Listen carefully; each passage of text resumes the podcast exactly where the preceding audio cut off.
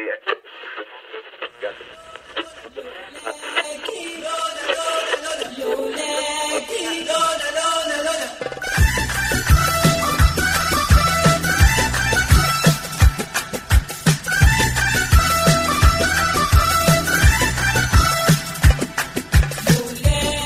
انتوا دلوقتي بتسمعوا أضواء نجوم التسعينات وحلقة جديدة مع علي العقيلي. أضواء نيون الإعلانات أنا كل الحاجات والراديوهات أنا بديوب نظام البلس كام والسعر أنا. مساء الخير، إزيكوا يا جماعة؟ وحلقة جديدة وأضواء نجوم التسعينات. لو انت عندك 20 سنة 30 سنة 40 أو حتى 50 كمان، فنقدر أجزم إن أغاني ليها ذكريات معاك، ذكريات طفولة، ذكريات صحابك، ذكريات أول حب، أو حتى ذكريات فراقك. وعشان كده أغاني هي أكتر حاجة تقدر تأرخ بيها بكل سهولة لشريط ذكرياتك، ومن غيره طبعا الهضبة عمرو دياب. ذكريات عشنا فيها دبنا فيها من عذاب، ذكريات من ماضينا باقية فينا ليه سراب، ذكريات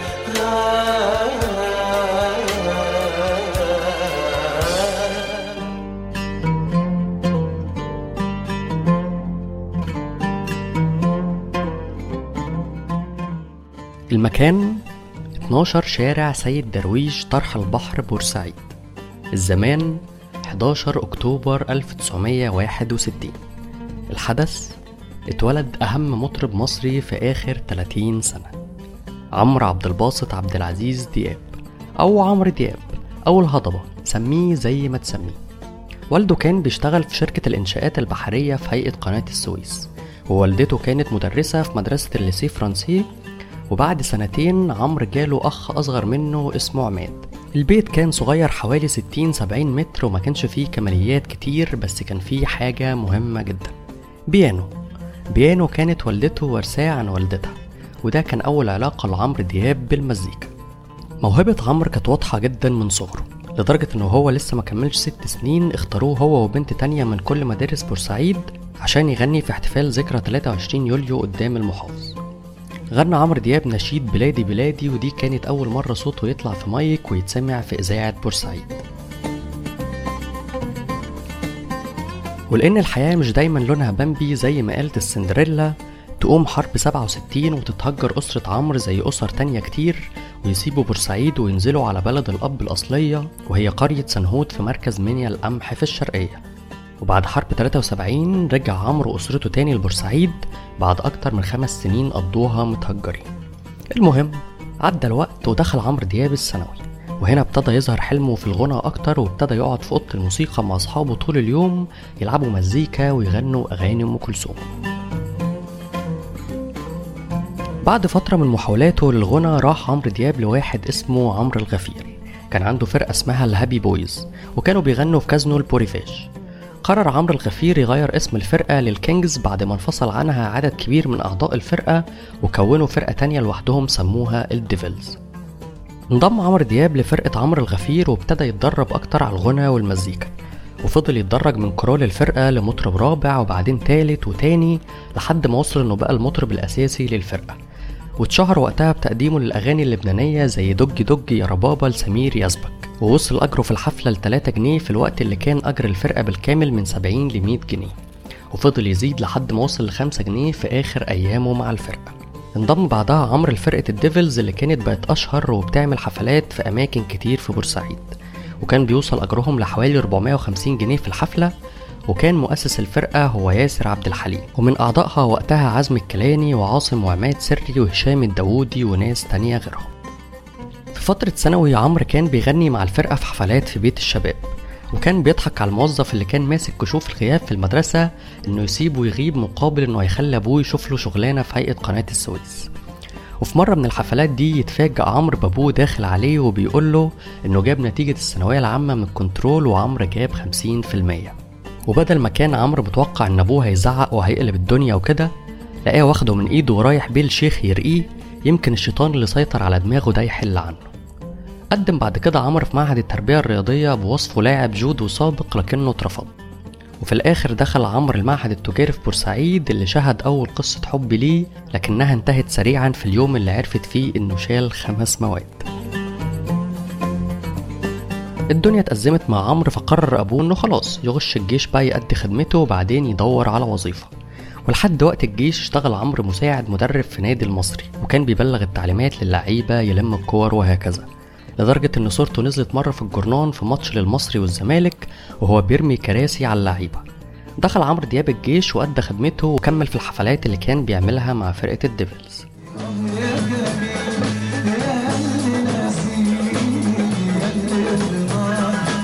في المواسم والمناسبات الكبيرة في بورسعيد كانوا متعودين يعملوا حفلات في النادي اليوناني، وكان النادي بيجيب فرقة كبيرة في كل مرة زي الفور ام والمصريين وكده. وفي حفلة شم النسيم سنة 81 جت فرقة المصريين بقيادة الموسيقار هاني شنودة. بعد الحفلة راح عمرو دياب لهاني شنودة وقال له أنا نفسي أبقى حاجة يا هاني بيك، بلهجته البورسعيدية الجميلة، وطلب منه إنه يسمع صوته. سمع هاني شنودة صوته في أكتر من أغنية وأعجب بيه جدا، لكنه قال له إن عندك مشكلتين، الأولى هي لهجتك البورسعيدية اللي واضحة ولازم تتخلص منها، والتانية هي أعادك هنا، لو عايز تعمل حاجة يا ابني لازم تنزل القاهرة. عمرو دياب اتبسط من كلامه وشكره وروح بيته. تاني يوم نزل هاني شنودة من أوضته عشان يسافر مع الفرقة، لقى عمرو دياب واقف مستني قدام الأتوبيس. رايح فين يا ابني؟ قال له أنا جاي معاك القاهرة. طب هتقعد ازاي هناك؟ عندك مكان؟ قال له مش مشكله انا هتصرف. وفعلا خدوا هاني شنودة معاهم وتحرك الاتوبيس اللي كان بدايه طريق عمرو دياب للفن. انتوا دلوقتي بتسمعوا اضواء نجوم التسعينات مع علي العقيلي.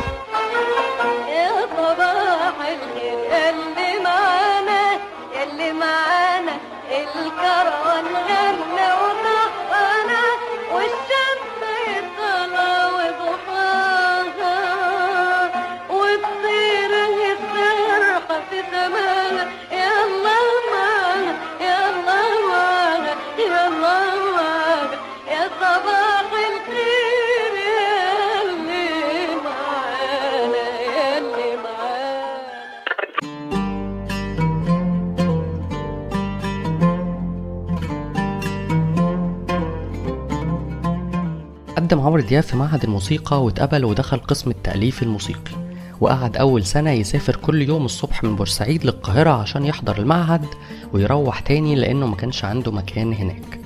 وكده كده كانت فرقة الديفلز لسه شغالين حفلات في بورسعيد بالليل. حب عمرو بنت في المعهد وكانت فاكراه غني بقى وكده لأنه كان دايما بيهتم بلبسه وشكله، لكنها سابته واتجوزت واحد جواهرجي لما عرفت إنه على قد حاله مش غني زي ما يبان عليه، وكأنها فعلا قصة في فيلم تمانيناتي قديم. قرر عمرو يستقر في القاهرة عند خاله عشان يركز في المعهد، وبالصدفة سمع في مرة البواب وهو بيراهن صاحبه عمرو هيلبس أنه قميص النهاردة البيج ولا البني، لأن عمرو ما كانش عنده غيرهم هما الاتنين بس. قبل عمرو دياب أول شغل جاله في شارع الهرم عشان يقدر يصرف على نفسه، لكنه ما كانش مغني، لأ كان بيسوق الميكروباص للفرقة من المقطم يوديهم الهرم ويساعدهم في نقل الآلات بتاعة المزيكا. ابتدى عمرو يستكشف عالم شارع الهرم بأضواءه وكازينوهاته ونجومه، لحد ما جات له فرصة في مرة إنه يشتغل مطرب سنيد في حالة إن لو مطرب غاب عن فقرته أو اتأخر وكده. ومن أول مرة نجح عمرو دياب مع الناس، فاتفق معاه مدير الكازينو إنه يعمل فقرة ثابتة، ولأنه ما كانش حيلته غير القميصين فاتشهر بإنه المطرب اللي بيغني بالقميص عكس كل المطربين اللي كانوا بيلبسوا بدل. ولما جاله فلوس بعدها ما اشتراش بدل، اشترى قمصان جديدة، وده كان أول درس ليه في فكرة إنه لازم يبقى ليه لوك وشكل مختلف.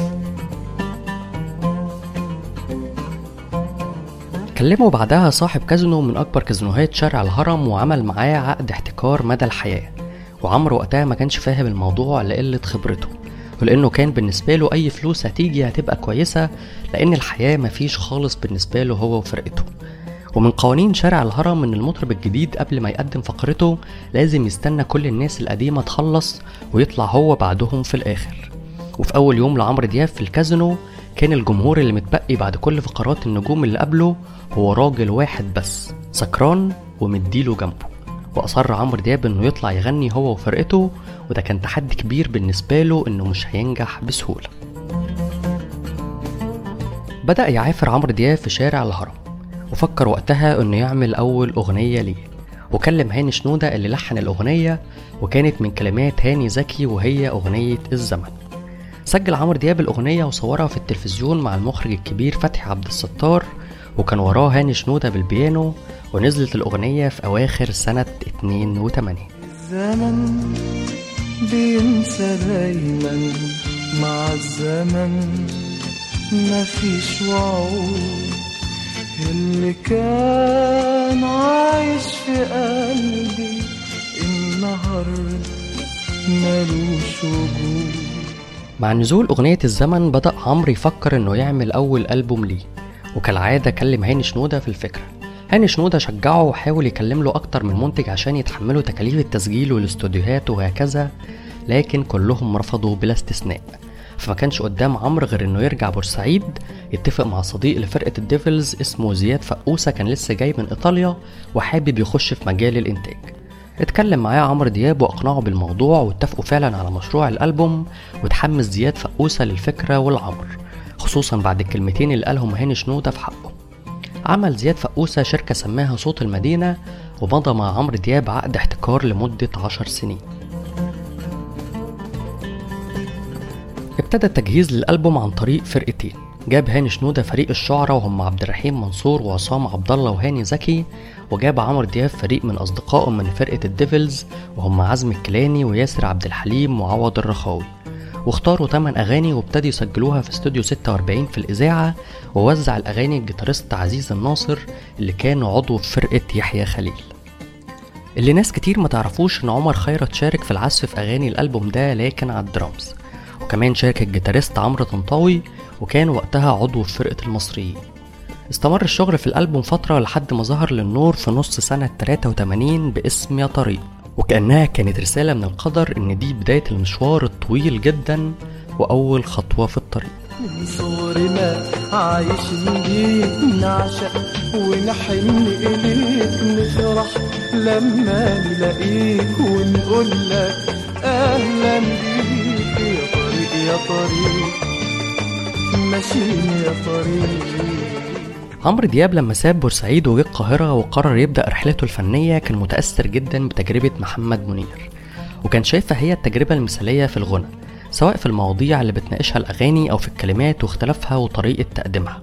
حاول يعمل ده في الألبوم، وساعده طبعا وجود عبد الرحيم منصور بأغنيتين من كلماته، وده بان في أسامي الأغاني ومضمونها اللي خد جانب إنساني واجتماعي، زي مثلا أحضان الجبل اللي قال عنها عمرو دياب في أول لقاء تلفزيوني ليه سنة 83 مع المذيعة فريال صالح إنها غنوة وطنية بشكل وأسلوب مختلف، وزي أغنية المدينة اللي كانت بتتكلم عن قسوة المدينة وزحمتها وهمومها، وزي أغنية الزمن اللي كانت أول أغنية سجلها وضمها للألبوم، وطبعا أغنية الطريق، وأغاني تانية زي وقت وعشناه ونور يا ليل وأحلى يا دنيا وبحب الحياة. بحبك لأنك وهبتي، بحبك لقلبي مناه، بقيت يا حبيبتي بحب الحياة، بقيت يا حبيبتي بحب الحياة، بقيت يا حبيبتي بحب الحياة. خلصوا تجهيزات الألبوم وجابوا موديل جميلة كده عندها 16 سنة تصور الإعلان، كان اسمها شيرين رضا. نزل الألبوم وللأسف منجحش، وده كان طبيعي بالنسبة لمطرب لسه ما كملش 22 سنة بياخد أول خطوة في وسط غنائي مليان شركات إنتاج كبيرة ومطربين كانوا مسيطرين على السوق والمبيعات وليهم تقلهم. لكن الخطوة دي كانت مهمة جدا بالنسبة لعمرو، ونقدر نقول إنها خلته يدور بشكل أكبر على الحاجة اللي تميزه عن غيره وتخليه ينجح. والحقيقة إننا لو وقفنا هنا شوية وبصينا لمسيرة عمرو دياب في أول 10 سنين هنقدر نقسمها بكل سهولة ل3 مراحل. أولهم هي مرحلة التجريب والانتشار والبحث عن الذات، واللي ابتدت مباشرة بعد ألبوم يا طريق. بدأ عمرو دياب في المرحلة دي يحاول ينتشر أكتر في الوسط وفي الأماكن اللي بيغني فيها، وأولهم شارع الهرم، وبقى يفرح ويقبل أي عرض يجيله من أي كازينو تاني، ويستغرب ليه صاحب الكازينو الأصلي بيتضايق، لحد ما قعد معاه في مرة وقال له إن في عقد احتكار بينهم وما ينفعش يغني في أي حتة تانية، يا إما هيبقى فيه مشاكل ليه. لكن عمرو طنش كلامه وفضل يعمل اللي بيعمله، لدرجه ان من كتر ما بقى يتعمل له محضر اثبات حاله وهو بيغني في كازينوهات تانية اتصاحب على العسكري اللي بيجي في كل مره، وأوقات كتير كانوا يطلعوا يتمشوا مع بعض او يقعدوا على القهوه يلعبوا طاوله. بدأ عمرو دياب في الوسط يجرب أشكال مختلفة وكتير من الغنى، وحاول من خلال التجارب دي يلاقي هويته الخاصة والشكل اللي يميزه في الغنى. فهنلاقيه مثلا بيعمل مع الجميلة منى عبد الغني اللي كانت وقتها نجمة فرقة الأصدقاء استعراض أو صورة غنائية زي ما كانوا مسمينها اسمها علي بابا، كان مدتها حوالي 10 دقايق ونص ما غناش فيهم عمرو دياب غير 45 ثانية، وده كان منطقي بحكم فرق النجومية وقتها. شارك عمرو برضه في سهرة تلفزيونية اسمها مش معقول كانت بتتكلم على الثانوية العامة، وكانت من بطولة حسن عابدين وإخراج الرائعة علوية زكي اللي اقتنعت بعمرو دياب بعد ما قدموا ليها هاني شنودة. غنى عمرو دياب مقدمة التمثيلية وكانت أغنية اسمها يا صم صم يا ثانوية، وأغنيتين تانيين جوه الأحداث هما البلهارسيا والأميبا. الأميبا خلية أولى بدائية إنما تتحور تتكور تبقى ملايين كلما تتكاثر تتناثر زي أكرم السما الأميبا خلية أولى نونو نونو محندقة. غنى عمرو دياب برضه مع فرقة هاني مهنا في احتفالات 23 يوليو وعملوا حفلتين، واحدة كانت في نادي القاهرة والتانية في نادي الشرطة في الزمالك، وقدم عمرو فيهم كذا أغنية وطنية زي مصر الحبيبة وآد الأرض. ومن الحاجات اللي تدل قد ايه عمرو دياب كان متاثر بمنير انه طلب من هاني شنودة اعاده تقديم اغنيه ام الحبيبه بتاعت منير. لكن عين عمرو دياب في الفتره دي كانت على الاذاعه، كان مهتم انه يعتمد من الاذاعه، وكان شايف ان دي خطوه مهمه جدا في المشوار، او على الاقل عشان يثبت لنفسه انه قادر ينجح، خصوصا لما تكون الشهاده دي جايه من ناس عظيمه زي محمد الموجي وكمال الطويل وناس تانية اساميها تخط. أول مرة قرر عمرو دياب يتقدم للجنة الاستماع حصل موقف غريب جدا، كان رايح مع المنتج بتاعه زياد فقوسة، ولكن قبل ما يدخله مديرة إدارة المنوعات كان عندها واحدة من المطربات بتقرا لها الفنجان، وقالت لها أول واحد هيخبط على الباب ده هيعمل لك مشاكل، وأول واحد خبط كان عمرو دياب، فقررت تطرده من غير حتى ما يدوله فرصة يسمعه. جه تاني عمرو دياب، ولكن بعد ما غنى اللجنة رفضته وقالت له لازم يظبط مخارج الحروف عنده ويتخلص من اللهجة البورسعيدي اللي كانت مسيطرة عليه، وادت له فرصة تانية لمدة 3 شهور، وبعد ال3 شهور دول قدر عمرو دياب انه ينجح ويعمل اغنية معتمدة من الاذاعة وكان اسمها صوت وادي النيل. اول خطوة لاخر ميل يجري مع النيل يجري مع النيل. غنانا عمرو دياب من كلمات عبد السلام أمين، ألحان هاني شنودة. هنا القاهرة.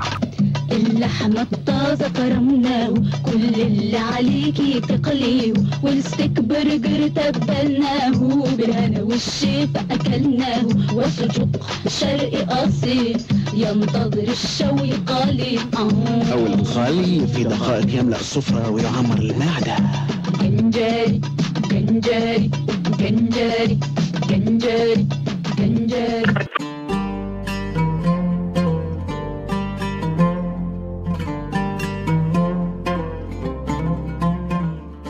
في نفس الوقت كان عمرو دياب بيحاول يوسع نشاطه في شارع الهرم زي ما قلنا رغم المشاكل وعقد الاحتكار، لحد ما اتعرف على المنتج نصيف قزمان اللي كان شريك تيمور كوتا في شركة صوت الدلتا، واتفق معاه انه يعمل له حفلات في الفندق الخاص بيه، واداله اوضه للاقامه الكامله في الفندق وعربيه 127.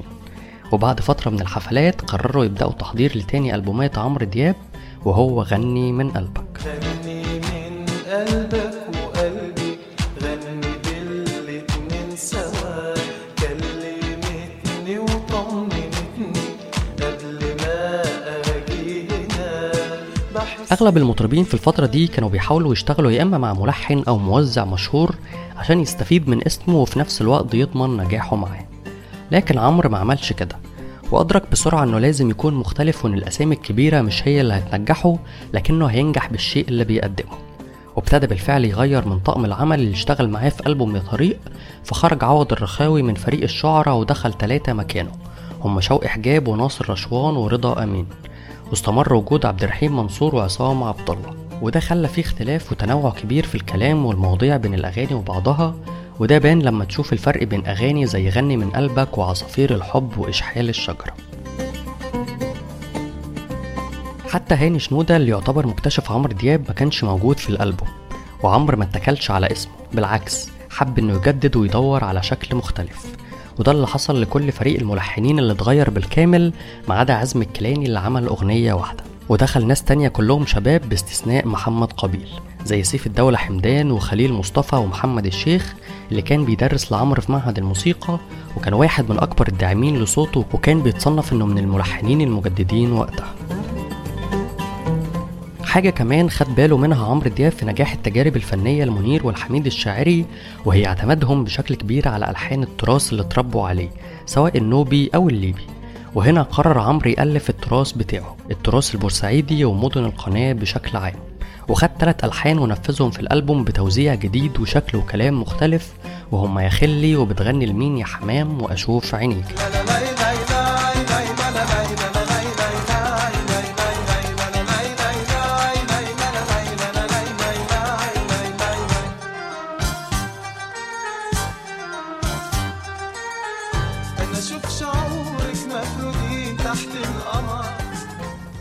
حتى في التوزيع الموسيقي اشتغل عمرو دياب مع فتحي سلامة اللي كان عضو في فرقة يحيى خليل، وده كان أول ألبوم يشتغله بره الفرقة، ووجوده أدى للألبوم تقل وشكل مختلف تماما، وده بان في الاستخدام العظيم للجيتارات والكيبوردز في أغاني يا سمرة وغني من قلبك، واشتغل برضه مع الموزع الشاب وقتها محمد هلال، واشتغل مع موزع تاني صغير لسه في ثانوي ما كملش 17 سنة أول مرة يشتغل اسمه طارق مذكور، وعمل له اغنيتين هما يا ليلة وايش حال الشجرة، وكان واخد سكة فتحي سلامة في الشكل الغربي. الاختلاف وصل لشكل تصوير اغنية غني من قلبك اللي عمرو كان لابس فيها لبس غريب شبه البنك بتوع امريكا، وكان فيه بقى شوية موتوسيكلات وحاجات من دي، ودي كانت واحدة من رسائل عمرو انه ابتدى يدور على المختلف من بدري في كل حاجة، وده عجب عمنا صلاح جاهين اللي قال له حلو قوي يا عمرو اللي انت عامله ده ومختلف، اوعى تخليهم يغيروك عشان تبقى زيهم.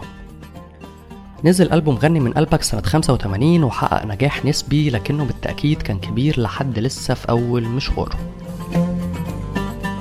بعد ألبوم غني من قلبك كمل عمرو دياب بنفس الأسلوب في محاولة الانتشار والتجريب والتدوير على أشكال جديدة، فعمل أغنية للأطفال اسمها الفراشة، وغنى تتر المسلسل الإذاعي يوميات نائف في الأرياف، وغنى برضو تتر مسلسل الأطفال بلاد السعادة. ومن الحاجات المميزة اللي عملها عمرو في الفترة دي لما شارك مع الجميلة شريهان في فوازير 1000 ليلة وليلة سنة 85. لما نزل ألبوم يا طريق ومحققش النجاح اللي كان منتظره المنتج زياد فقوسة، حصل بينه وبين عمرو وقتها شوية مشاكل وخلافات انتهت بفسخ التعاقد بينهم، لكن نجاح عمرو وانتشاره بمرور الوقت خلى زياد فقوسة يحاول يستغل امتلاكه حقوق أغاني ألبوم يا طريق وينزلهم تاني بأسامي مختلفة في ألبوم جديد، وضم لهم أغنية اسمها يا حلوة كان عمرو سجلها واستبعدها بعد كده، وفعلا نزل زياد فقوسة الألبوم باسم يا حلوة لعله يجيب شوية مبيعات، لكن مصيره كان نفس مصير ألبوم يا طريق. يا حلوة الحلوين الشوق في قلب سنين لفيت كل بلادك ما لقيت يا حلوة جمالك في دنيا زيك مين يا حلوة الحلوين. انتوا دلوقتي بتسمعوا أضواء نجوم التسعينات مع علي العقيلي. قلت لماما لما اتجوز جيب لي حاجة حلوة عشان البيت ما تخليش جوزي يلوي بوزه اللي قبل كده قالوا تكنولوجيكو مفيش في الحمام لاستيكو.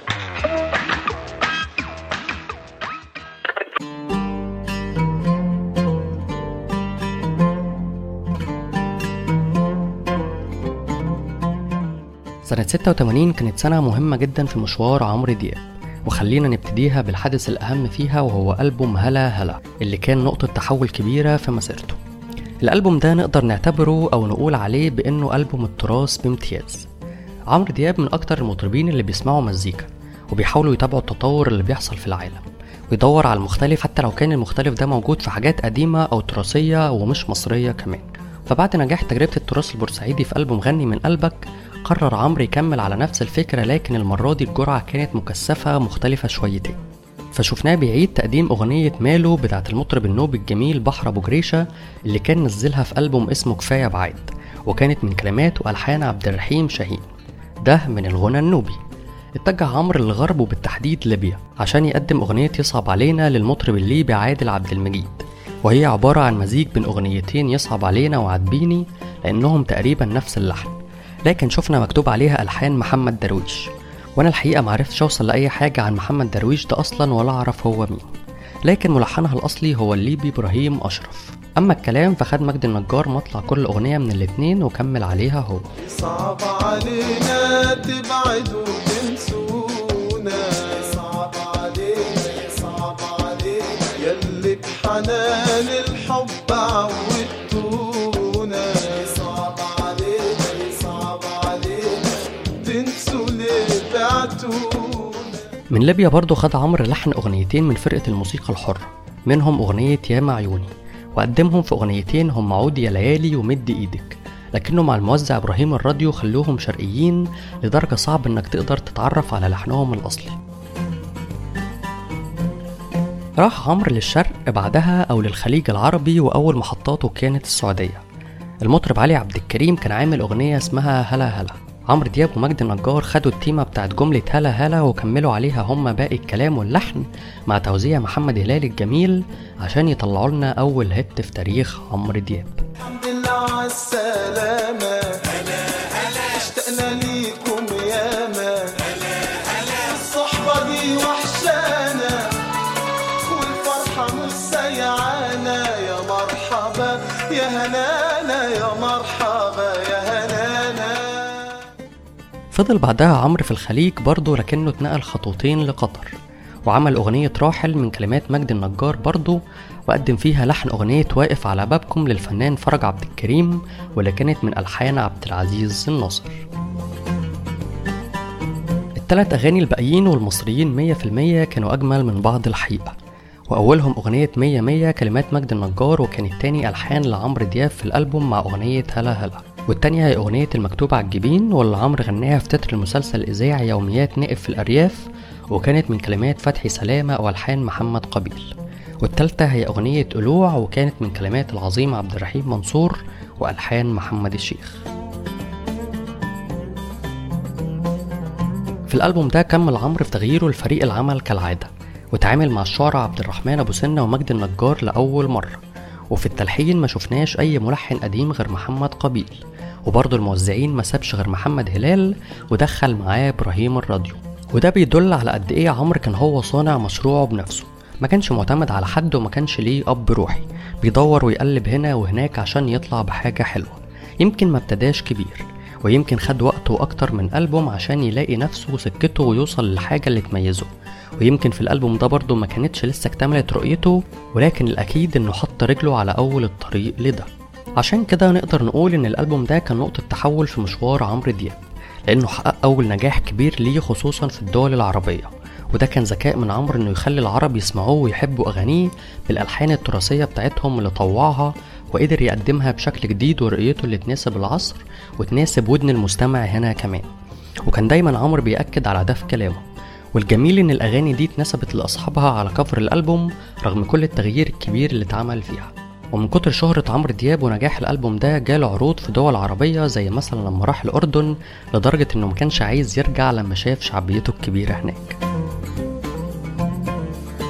اتخرج عمرو دياب من معهد الموسيقى في نفس السنة، لكن من الحاجات المهمة اللي حصلت له في السنة دي لما قامت أحداث الأمن المركزي في فبراير 86 واتكسر واتحرق فيها مباني كتير، منهم الكازينو اللي كان عمرو ماضي معاه عقد الاحتكار في شارع الهرم، واتحرق العقد في وسط باقي الورق، وأخيرا عمرو دياب بقى حر بعد معاناة، واتشال من عليه حمل ومشاكل كتير كانت بتحصل له بسبب عقد الاحتكار ده، وده ساعده إنه ينتشر أكتر في شارع الهرم ويغني في أماكن أكتر وشعبيته تكبر هناك، لأن شارع الهرم وقتها كان مقياس حقيقي على مدى نجاح المطرب من خلال عدد الفقرات اللي بيعملها وقد إيه هو مطلوب، وكان بيغني فيه وقتها كل مطربين مصر الكبار بلا استثناء من أول عدوية لحد منير وعلي الحجار.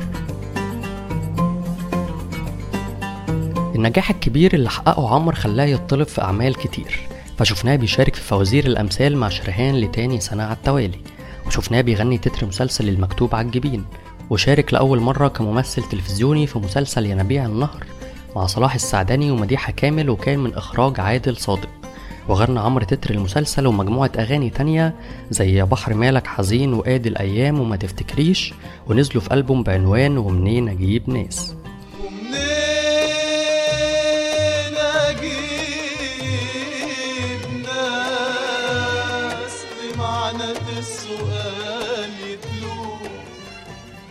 تاني تجارب عمرو دياب التمثيلية كانت تاني سنة على طول برضه مع صلاح السعدني والمخرج عادل صادق في مسلسل آسف لا يوجد حل آخر، ونزل عمرو ألبوم بنفس الاسم فيه أغنية آسف.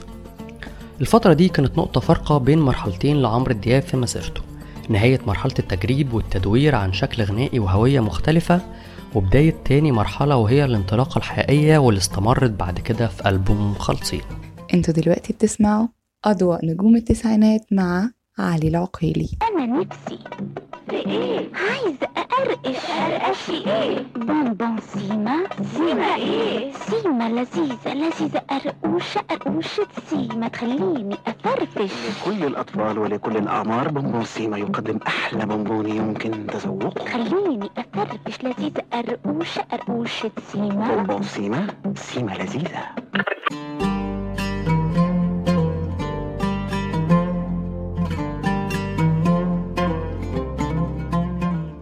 بان على عمرو دياب في ألبوم خالصين انه وصل لمرحلة اكبر شوية في النضوج الفني، سواء على مستوى اختياره للاغاني والكلمات والمواضيع اللي هيغنيها، او على مستوى الالحان وتنوعها، وكمان التوزيعات والاشكال الموسيقية المختلفة، او حتى النضج في صوته. فلما تسمعوا مثلا في اغاني زي لو قال انا او السكة مش طويلة هتحس جدا بده. السكة مش طويلة فاضل على الحين خطوة وحعد في يوم وليلة لكن خايف يا بكرة. هتلاقي اختلاف المواضيع موجود بين أغاني زي زيتوني وأفراح اللي هي أطول أغنية عملها عمرو في مسيرته ومدتها حوالي 7 دقايق ونص، وهتلاقي ألحان من الفلكلور زي كلام العين، وهتلاقي ألحان شرقية جدا زي عيني منك وأمه ليه، وهتلاقي يا طير يا متغرب اللي ملعوبة من السلم الخماسي، وفي ناس كتير فاكرة انها من ألحان أحمد منيب، لكن الحقيقة ان منيب ملحنش اي اغنية لعمرو في مشواره، وملحن الاغنية دي هو مصطفى دويدار. واتعمل التتر الفيلم الدنيا جرى فيها ايه من بطولة فاروق الفيشاوي وميرفت امين سنة 88. هتلاقي كمان ابداع فتحي سلامة اللي وزع الالبوم بالكامل وقدر يخلق حالة عظيمة بين الشرقي والغربي، واستخدم العود والناي والقانون بشكل خليهم جزء لا يتجزأ من الاغاني. اغنية هي عايزاني خير مثال على ده. لحن عمرو دياب لنفسه اغنيتين هم لو قال انا وعيني منك اللي صورها تاني سنة مع خطيبته وقتها شيرين رضا. اما باقي فريق عمل الالبوم فضم ناس كتير اول مرة يشتغلوا مع عمرو سواء في الكلام او الالحان زي محمد البنا وحسن الصيد وجمال لطفي وحجاج عبد الرحمن، وناس تانية قديمة زي مجد النجار ورضا امين وخليل مصطفى اللي لحن 3 اغاني منهم اغنية خالصين، واللي طبعا نجحت نجاح كبير واتشهرت جدا وكبرت اسم عمرو دياب في السوق شوية بشوية. لو شوقك قد شوقي يبقى احنا كده خالصين، هنقول للدنيا روقي وتعالي باحلى سنين، وتعالي تعالي تعالي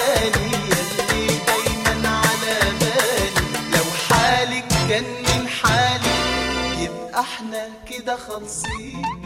إذا كانت سنة 86 نقطة تحول وانطلاقة في بداية مشوار عمرو، فبلا شك إن سنة 88 هي النقطة الأهم. وخلينا نبتدي بأول حدث مهم، وهو ظهور عمرو دياب في السينما لأول مرة كضيف شرف في فيلم السجينتان للمخرج أحمد النحاس، وكان من بطولة يوسف شعبان وسماح أنور وإلهام شاهين.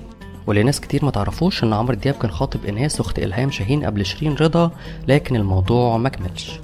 غنى عمرو في الفيلم أغنية هلا هلا، ودي كانت خطوة مهمة جدا لدخوله مجال التمثيل بعد كده. عمل عمرو دياب برضو أغنية اسمها فرسان آسيا للمنتخب السعودي بمناسبة فوزه ببطولة كأس الأمم الآسيوية لتاني مرة على التوالي، ونزلها في ألبوم بنفس الاسم، وكان معاها أغنية السنوية اللي كنا اتكلمنا معاها في البداية خالص. وفي يوم وعمرو دياب قاعد في امان الله دخل عليه المنتج تيمور كوتا وقال له انت مبسوط باللي انت فيه؟ فعمرو قال له مالي، ما انا ناجح اهو زي الفل. قال له لا انت مش سامع لولاكي في السوق، دي مكسره الدنيا. عمرو قال له ربنا يوفقه. تيمور كوتا قال له لا انت لازم يبقى عندك غيره فنيه. والحقيقة ان الجملة الصغيرة دي بتبين يعني ايه منتج يبقى غيران على نجمه، حتى لو نجمه ده ناجح ومشهور لكنه عايزه يبقى رقم واحد، وده بالفعل اللي حصل بعد شهور قليلة. في الوقت اللي عمرو دياب راح فيه الأردن عشان يصور كذا أغنية ويسجل في برنامج أيام على البال مع المذيع مروان الصواف، اتقابل هناك مع الكابو حميد الشاعري واللي كان بيصور برضه أغنية حبيبة. عمرو كان معجب جدا بشغل حميد وتوزيعاته، سواء اللي كان عاملها لنفسه زي حبيبة ويا سمرة أو اللي كان عاملها لعلاء عبد الخالق، وقعدوا واتكلموا واتفقوا إن هما يشتغلوا مع بعض أول ما يرجعوا مصر. وبعد ما رجعوا كان عمرو اشتغل في ألبوم خالصين ونزله، والقدر جمعهم في ألبوم ميال. حميد وقتها كان نجمه ابتدى يظهر ويأسس لما يسمى بموسيقى الجيل بتوزيعاته الغريبة والمختلفة، وكان عمرو أدرك إن أكبر نجاحات حققها كانت بأغاني هلا هلا وخالصين، والاتنين معتمدين على جمل لحنية شرقية قصيرة وعلى المقسوم اللي كان معمول بهارموني وشكله آلات جديدة. والتقت أفكار عمرو مع حميد في تطوير الشكل ده أو ما يسمى بالبوب ميوزك، واللي كان شكل مميز جدا لعمرو دياب غير شغل حميد مع أي مطرب تاني حتى لو بيقدم نفس الشكل. بدأوا يشتغلوا في ألبوم ميال وخلصوه كله تقريبا في 10 حجوزات، ووزع حميد في الألبوم 4 أغاني هم إزيك اللي كانت من ألحان إبراهيم فهمي، وتوبة اللي أظهر عمرو دياب فيها قدراته التلحينية واتشهرت بوهي مرة وعدت وخلاص، وكانت طبعا واحدة من أجمل أغاني الألبوم، وأول ما أقول واللي كانت من ألحان حميد نفسه، والأخيرة أغنية مين غيرك اللي كان أصلها فلكلور تونسي أو تراث قفصي زي ما بيتسمى، في أغنية يا جاري رد النبا، واتشهرت جدا في دول كتير عربية وبالذات تونس طبعا.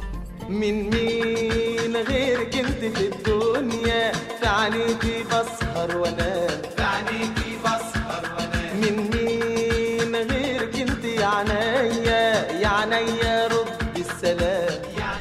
وللمفارقة ان ال4 أغاني دول ما فيهمش أغنية ميال اللي اتشهرت على انها من توزيع حميد، لكن الحقيقة هي من توزيع العبقري فتحي سلامة، واللي يعتبر واحد من أهم الموسيقيين في آخر 40 سنة في مصر، واللي كان بالنسبة لعمرو هو موزعه المفضل، وكان زمانهم اشتغلوا مع بعض لمدة أطول لولا إن فتحي سلامة قرر يتفرغ بعد كده لفرقة شرقيات اللي أسسها سنة 89، وكانت سبب في حصوله على جائزة الجرامي أورد في 2004. وزع فتحي سلامة برضو أغاني كلميني ونعشق القمر، وده حافظ لعمرو على اختلاف الأشكال والتنوع الموسيقي في الألبوم. الأغنية الأخيرة ليلة كانت من توزيع طارق مذكور اللي كان لسه راجع من دراسة المزيكا في أمريكا. الألبوم اعتمد زي ما قلنا على الألحان الشرقية القصيرة واللي كان لخليل مصطفى نصيب الأسد فيها ب4 ألحان، حتى الملحنين التانيين حجاج عبد الرحمن وإبراهيم فهمي قربوا من نفس الشكل مع الكلمات السهلة البسيطة اللي تعلق مع الودن لمجد النجار وعادل عمر، والمقسوم اللي معمول بشكل أحدث، وابتدينا نشوف إيقاعات جديدة مختلفة ودخلت السقفة معاهم، تغيير صوت عمرو في الكرار اللي بقى جزء من الإيقاع نفسه. نزل الألبوم في 31 ديسمبر 88 ونجح بشكل رهيب جدا، وباع أكتر من 1,000,000 نسخة، وفضل لمدة 8 شهور في قوائم الأكثر مبيعا. صور عمرو دياب كذا أغنية منهم ميال اللي ناس كتير بتعتبرها أول كليب بمسماه الحديث، بعيدا بقى عن جو الاستوديوهات والجناين والكلام ده.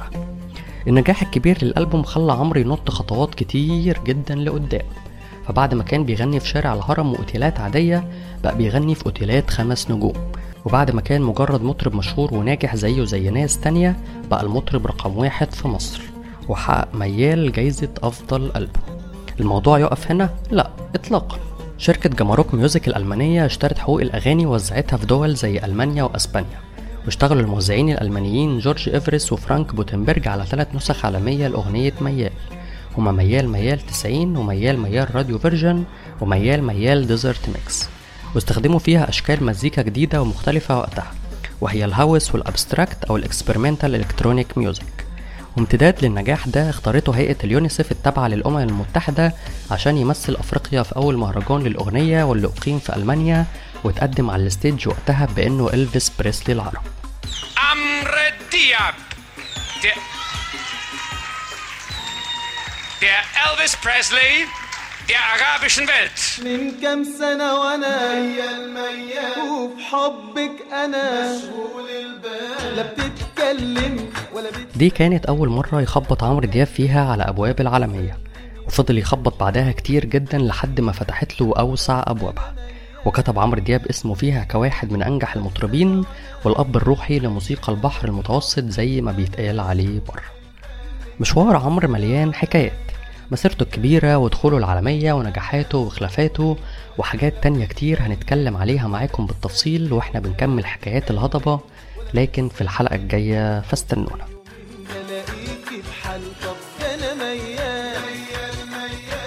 متنسوش تعملوا شير ولايك على الحلقة لو عجبتكم، وتكتبوا لنا رأيكم في الكومنتات.